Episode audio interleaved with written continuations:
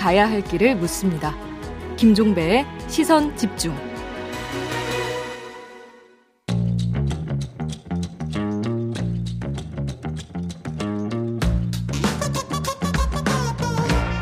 네, 입센조 더불어민주당 비대위원 조홍천 의원 모셨습니다. 어서 오세요, 의원님. 네, 안녕하세요. 조금 전 JB타임즈에서 잠깐 추경 얘기를 그 했는데요. 네네. 민주당이 상당히 지금 화가 나 있는 것 같은데 기재부에 문제가 있다고 보시는 겁니까?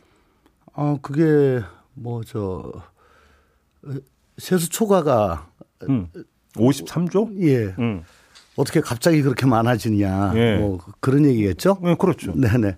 그러니까 음 뭐 정권 바뀌니까 갑자기 수십조가 늘어나냐 예, 기재부 장난 아니냐 뭐 예. 그, 그런 취지인 것 같습니다. 그렇죠. 박홍근 원내대표가 했던 취지는 그거인 것 같고. 근데 음 지금 결국은 국채 발행 없이 예, 어, 저 세수가 늘어난 거, 뭐 이걸 위주로 해가지고 어, 돈을 만들어서 33조 플러스 알파 만들어가지고 추경안을 어, 그러니까. 구- 만들겠다. 어제 성일종 국민의힘 정책위 의장이 이야기한 거 보니까 이제 그 세출 구조 중에서 8조인가? 그다음에 이제 공, 공공 부분에서 있는 거 7조 정도든가 당겨와서 쓰고 그럼 네. 15조니까 네네. 나머지는 세 그러니까 세수 증가분에서 조달하겠다 이런 뜻이 되겠죠. 네네네. 그렇게 된다면. 어, 제가 저 어, 국토위 간사라 가지고 예. 어저께 미리 조금 저 국토교통부 소관 추경 편성안 요지를 갖다 좀 받아봤는데 예. 어, 세출 구조 조정이 한 7조 원 정도인데 아, 7조. 예, 7조. 예. 물론 저 코로나 19로 인해 가지고 소상공인 자영업자 손실 보상 해야 됩니다. 음. 해야 되고 예. 어, 그렇지만 재원 마련을 어떻게 하느냐가 문제인데요. 그렇죠. 저 국토부 추경안을 봤더니 이건 아니다 싶은 게 좀 있어가지고 어. 이건 좀 저 우리 국토부 음. 음, 예비 심사에서 좀 얘기를 좀 해야 되겠다 싶어요. 그러니까 세- 세출 구조조정이라는 게 이제 각 부처에 있는 예산 중에서 일부를 그렇죠, 그렇죠. 깎는 거잖아요. 네네네. 어떤 걸 깎은 건데 그러면?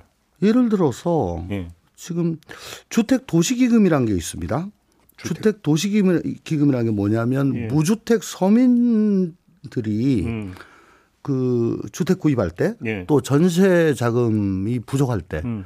그걸 저금리로 어 빌려주거나 아. 혹은 은행에서 빌릴 때 예대 말저 저 그 그 대환할 때 대환. 아, 저 으, 금융기관의 그저 금리가 저 예금 저 저 뭐야 이자가 부족한 거 빌려주는 거 뭐, 뭐 아. 이런 거 이런 거 하는 거거든요. 어. 근데 거기서 주택 구입 전세 자금 융자 기금이 한 1조 원을 예. 요번에 땡겨 쓴다 이거예요. 아, 여기서 1조를 깎는다고요? 네네네. 그러면 1조만큼 무주택 서민들에 대한 지원이 그만큼 줄어든다는 얘기죠. 그렇습니다. 그 디딤돌 대출, 버팀목 대출이라고 들어보셨어요? 예, 예, 예. 그게 뭐냐면 무주택 서민층이 주택 구입할 때 어, 음. 주는 게 디딤돌 대출이고 전세 자금 빌려주는 게 버팀목 대출입니다. 네. 여기서 1조 원을 삭감한다는 겁니다. 그래요? 네. 음. 근데 이, 이 자금이 보면 매년 예산이 부족해 가지고 음. 증액을 하고 있어요. 기금 운용 계획을 변경해 가지고 증액을 하던 그런 예산입니다. 음. 하필이면 왜 서민 주거 안정을 위한 이 주택 기금을 손을 대죠? 그럼 아랫돌 빼서 윗돌 낸다는 얘기죠. 그럼요. 아니 물론 소상공인 코로나 긴급 자금 지원 필요하고 반드시 해야 되고 빨리 해야 되죠. 네. 그러면 다른 데서 해야지 왜 서, 무주택 서민 주거 안정 기금에서 1조 1조나 빼 가지고 이건 말이 안 된다. 그건 좀 있어. 그, 진짜 선뜻 이해는 좀 안 되네요, 정말로. 뭐 예를 들어서 그 국토부니까 SOC에서 예산 뭐 이런 거에서 깎았다면 제가 이해를 SOC에서는 한 4,800억 깎습니다. 4,800원. 예. 어. 근데 이 주택 구입 전세 자금 융자에서 1조 깎고요. 행복 주택에서 600억, 융자에서 1,100억, 국민 임대출자에서 1,000억, 융자에서 600억, 영구 임대출자에서 600억, 분양주택 융자에서 600억. 보십시오. 이 전부 다 서민 음. 주거 안정 자금이에요. 여기서 합쳐가지고 1조 4,500억을 깎아요. 그러니까 SOC보다 음. 세 3배를 더 깎습니다. 그러네요. 오히려 SOC에서 많이 깎, 깎아야 되는 거예요. SOC보다 3배. 예. 서민 주거 안정용 도시주택기금에서 3배를 더 깎아요. 근데 SOC 사업 예산은 그럼 상대적으로 덜 깎은 거 혹시 지방선거 연관성이 있는 겁니까? 아니요, 이거는 어 주로 보면은 어뭐 좀 부끄럽습니다만은 어, 지역구 국회의원들이 막저 예산 무서운 예, 무서운 분들이 뒤에 버티고 있어서 예, 예산을 네. 아니요 그게 아니고 음. 작년에 네. 자기 지역 예산 음. 사업으로 음. 막 미리 막 했는데 네.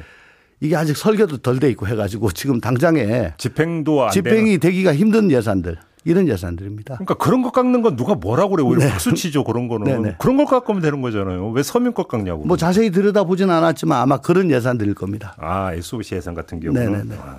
그러니까 이런 거는 뭐 큰 문제가 없죠. 그러니까요. 알겠습니다. 이 문제는 그 3부에서 성일종 국민의힘 정책의장과 인터뷰가 예정돼 예, 잘좀 물어봐 주십시오. 왜 하필이면 무주택 서민 주택 음. 지원 예산을 음. 깎느냐고요. 도시기금을. 그러니까 요거 한번 네. 좀 질문을 해보도록 하겠습니다. 네. 자 아무튼 윤석열 정부가 이제 출범을 했습니다. 근데 그 의원님께서 윤석열 대통령을 향해서 여우 같은 곰이 됐으면 좋겠다라는 그 말씀을 하셨는데 무슨 뜻으로 이렇게 말씀하신 겁니까? 아니 뭐 덕담을 한 거죠. 네. 뭐 되게 뭐 여우는 영민하다, 눈치가 빠르다, 음, 음. 곰은 우직하다, 헌신적이다 이런 음. 의미가 있잖아요. 네. 뭐 기본적으로 좀 우직하게 헌신적으로 음. 어, 국가를 국민을 위해서 대통령직을 수행하시되 음. 때로는 협치를 위해 가지고 양보하고 타협하고 그렇죠. 또 몸도 낮추고 남의 네. 것도 가져다 쓰고 음. 이런 융통성을 좀 가져 갖기 바란다. 음. 뭐 이런 말씀입니다. 뭐 말 그대로 덕담. 네. 어, 예, 예. 그렇게 되면 좋은 거죠. 네. 어. 그런데 인사에 대해서 좀 그 여쭤봐야 될 것 같은데 음. 장관 인사 말고 비서실 인사 있잖아요. 일단 여섯 명의 검찰 출신인 건 어떻게 평가하세요? 입이 딱 벌어졌습니다. 의원님도 검찰 출신이시잖아요. 어떻게 예. 어떻게 평가하세요? 아 그것도 있고 또 박근혜 청와대 공직기관 비서관 예, 예, 하셨고 초기 멤버였죠. 예. 그때 문고리 3인방. 네, 맞아요. 예, 뭐 좀 오래됐지만. 네, 그때 쫓겨나셨잖아요. 예, 1, 2부속과 총무비서관이 있었습니다. 오. 그때 1, 2 부속실장과 총무비서관 이 네. 문고리 3인방이었죠. 네. 근데 요번에 보면 부속실장과 총무비서관은 기본적으로 있고. 네, 맞아요. 거기다가 인사기획관, 인사비서관, 공직기강 비서관. 음. 그러니까 법무비서관도 있고. 예, 법무 법률비서관. 예. 그러니까 어, 부속실장, 총무비서관 외에 인사라인과 감찰 기능까지도 꽉 잡고 있어요. 음. 그러니까 앞뒤 좌우 뭐 물샐 틈 없이 예. 완전히 둘러싸고 있는 거죠. 예. 그러면은 이거 검찰 출신 폐쇄적 이너서클에 완전히 권력과 정보가 집중된다. 쉽게 인해장막이라고 봐야 되는 겁니까? 그렇기도 하고 예. 또잘 아시겠지만 어, 그 공부에는 그 사람의 직급의 높낮이에 상관없이 거리에 비례한 거리에 비례하죠. 그렇죠. 아. 그런데 이렇게 꽉 싸고 있으면은 음. 그러면 글로 다 몰리죠. 음. 폐쇄된 곳에 정보와 권력이 집중하면 고이기 마련이고 그렇죠. 썩기 마련이고 그렇죠. 얼마 안 가서 동티가 납니다. 음. 네. 근데 이거를 좀 그 가까운 사람, 믿는 사람을 쓰고자 하는 욕구는 어찌 본다면 인지상정이라도 볼수 있잖아요. 여기서 어떻게 이제 그러면 적절한 균형을 이루느냐가 중요한 문제인 건데 어떻게 봐야 된다고 생각하세요? 그럴 그, 그런 욕구는 다 있지만은 네, 네. 그렇더라도 위진 같은 사람을 들여야죠. 음, 그렇지 않습니까? 음, 쓴소리하고 네, 직원하고. 네. 네. 저 윤석열 대통령 총장 때 처음 총장 닦아가지고 검찰 주요 요직에 특수통으로 쫙 깔았잖아요. 음. 그때 브레이크 없이 가속 음. 저 악셀레이터만 밟다가 결국은 저 검찰이 균형을 잃고 음. 문제가 되지 않았습니까? 저는 그게 겁납니다. 요거 하나만 좀 따로 떼서 여쭤보고 싶은데 의원님께서 청와대 공직기강 비서관을 지내셨기 때문에 드리는 질문이기도 한데 네. 공직기서 그러니까 공직기강 비서관에 발탁한 인물이 이시원 검사잖아요. 네. 간첩 조작 사건의 그 장본인 담당 검사였던 네. 어떻게 평가하세요? 하, 뭐 7년 지나가지고 뭐 이젠 다 끝난 일 아니냐라고 음. 한 한다는 건데. 예.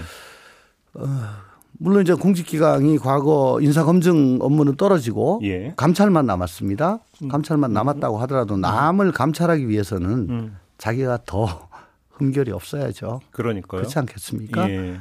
어, 자기가 좀 뭐라 저 이렇게 그 언론에서 예. 자꾸 지목을 하는데 그 영이 서겠습니까?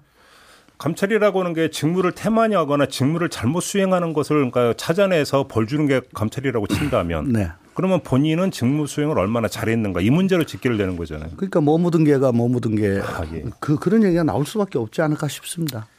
보도에 따르면 오늘 청문 보고서가 채택되지 않은 일부 장관들에게 임명장을 줄 거다라는 보도가 있는데 어떻게 뭔가 실행이 될지는 잘 모르겠습니다. 만약에 이런 일이 뭔가 실제로 있게 된다면 어떻게 그러니까 대응할 계획이십니까 민주당은? 아무래도 뭐 지금 외교부하고 행안부 장관에 대해서는 좀 급하다. 뭐 급하다, 뭐 이해해라, 뭐 음. 이렇게 갈 가능성이 높다고 언론 보도가 지금 많이 뭐 나오고 있죠. 예. 뭐조 바이든 미 대통령 예. 방한이 임박한 걸 고려하면은 음. 일단은 뭐 민주당은 뭐 불통이다라고 얘기를 하지만은 음, 뭐 그런 중대사를 앞두고 뭐 하루 정도 그러다가 뭐 어쩔 수 없지 않겠습니까? 외교부는 아 어쩔 수 없을 거라고 보시고 외교부는 행안부는 행안부는 조금 사정이 좀 다르겠죠. 아 그렇게 보고. 아, 저기 그 지금 국토위 간사이시니까 네. 지금 원희룡 국토부 장관 청문 경과 보고서 채택이 안 됐죠. 안 됐죠. 지금 민주당은 부적격이라고 판단하는 거죠. 저희는 부적격입니다. 왜, 어떤 점에서 그렇게 보세요? 예를 들어서 어 원희룡 장관이 사실은 그날 여섯 명인가요? 인사청문회 한꺼번에 같이 했고 국회 방송으로 녹화되는 바람에 주목이 좀 덜 돼서 그런데 이분이 사실은 많은 문제가 노정이 되어 있었고요. 네. 언론이나 또 저희 사전지를 통해 가지고 네. 그게 이미 오픈 저 많이 노출이 되어 있- 있었습니다. 음, 음. 근데 실제 어, 대면 청문회 과정에서 이렇게 질문을 하는데 음. 마치 거기서 처음 들었다는 듯이 아, 예, 확인해 보겠습니다, 의원님. 아, 예. 그런 게 반복이 돼요. 그래가지고 아니 이거 도대체 며칠 전부터 지금 나왔던 얘기다. 지금 여기서 그런 말씀 하시면 어떡하냐. 음, 빨리 소명해라. 예, 빨리 자료 내라. 예. 그리고 지금 열흘이 지났는데 아직도 소명을 하지 않고 있습니다.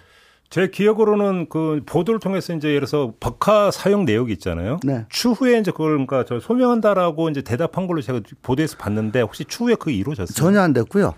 그래서 어 저희가 어 이거 소명하시라. 예. 소명 안 하시면은 저희가 당신이 적합한지 안 적합 부적합한지 판단할 수가 없다. 그걸 판단을 못 하니 경과 보고서 채택을 못 한다. 네. 그러니까 판단할 수 있게 빨리 좀 제출을 하시고 소명을 하셔라. 못 하셨고요. 네. 그리고 어 저희가 보기에는 이거 무슨 저 범죄의 소지가 좀 있다. 범죄 네. 어떤 점에서? 예를 들어 업무 추진비를 아. 현금으로 막 지급을 해요. 현금으로. 오. 그러면 그 카드 쓴 거 말고 또 예, 예. 현금으로 지급한 한 것들이 있습니다. 예. 그래서 이건 도대체 어떤 내용으로 이- 이렇게 준 거냐. 음.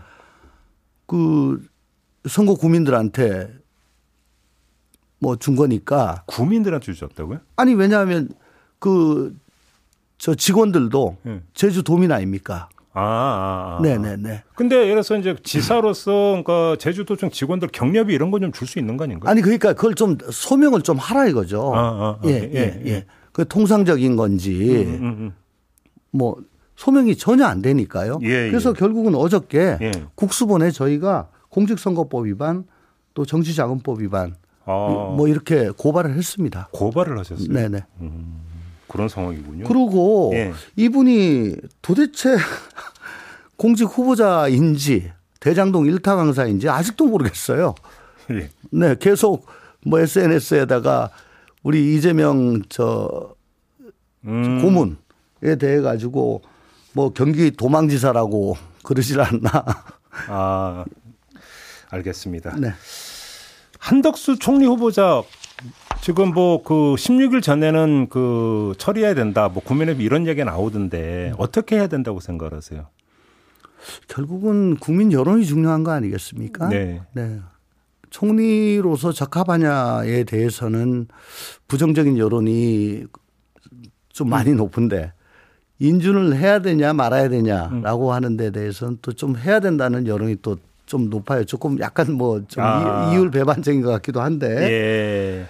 음 또 하나는 또 저희가 뭐 과반을 훨씬 넘는 음. 거대 야당이기 때문에 오롯이 민주당의 의지로서 통과시키냐 마느냐가 결정이 되죠. 그렇죠. 그러니까 이제 6일 지방선거를 앞두고 이게 발목 잡기로 보이느냐 마느냐 이런 미묘한 문제가 있습니다. 그래서 음 오늘 오후에 의총을 열어 가지고 의원님들 아, 아, 아, 아, 어 뜻을 저 물어서 음. 어, 의견을 취합해서 예. 예, 결정을 할 건데요. 근데 제가 또 염려하는 것은 항상 어 매파가 비둘기를 이긴다. 아, 그렇. 아, 시간이 다 돼서 이것도 여쭤봐야 되는데 시간이 한 30초 답변만 네. 부탁드리겠는데 한동훈 후보자 청문회 어떻게 평가하세요? 소문난 잔치에 먹을 거 없다. 네. 의혹이 너무 앞서다 보니까 네. 어떻게든 뭐 그 개인 신상에 대해 가지고 파고들어서 좀 하려고 한 것 같은데 그거보다는 뭐 사실은 검찰 특수수사의 그다 그동안의 문제점. 음. 예를 들어 피의사실 공표, 음. 뭐 사법 피해 사례, 예. 프리바게닝, 예. 뭐 별건 수사 압박, 예. 예. 뭐 정권에 정권 입맛에 맞는 수사, 뭐 거기에 관여된 것들 해가지고 그런 것들을 좀 계속 좀 물어봤으면 어땠을까 하는 알겠습니다. 그런 생각이 듭니다. 알겠습니다. 마무리해야 되겠네요. 고맙습니다, 네. 의원님. 네네. 네. 네, 민주당의 조홍천 의원과 함께했습니다. 네.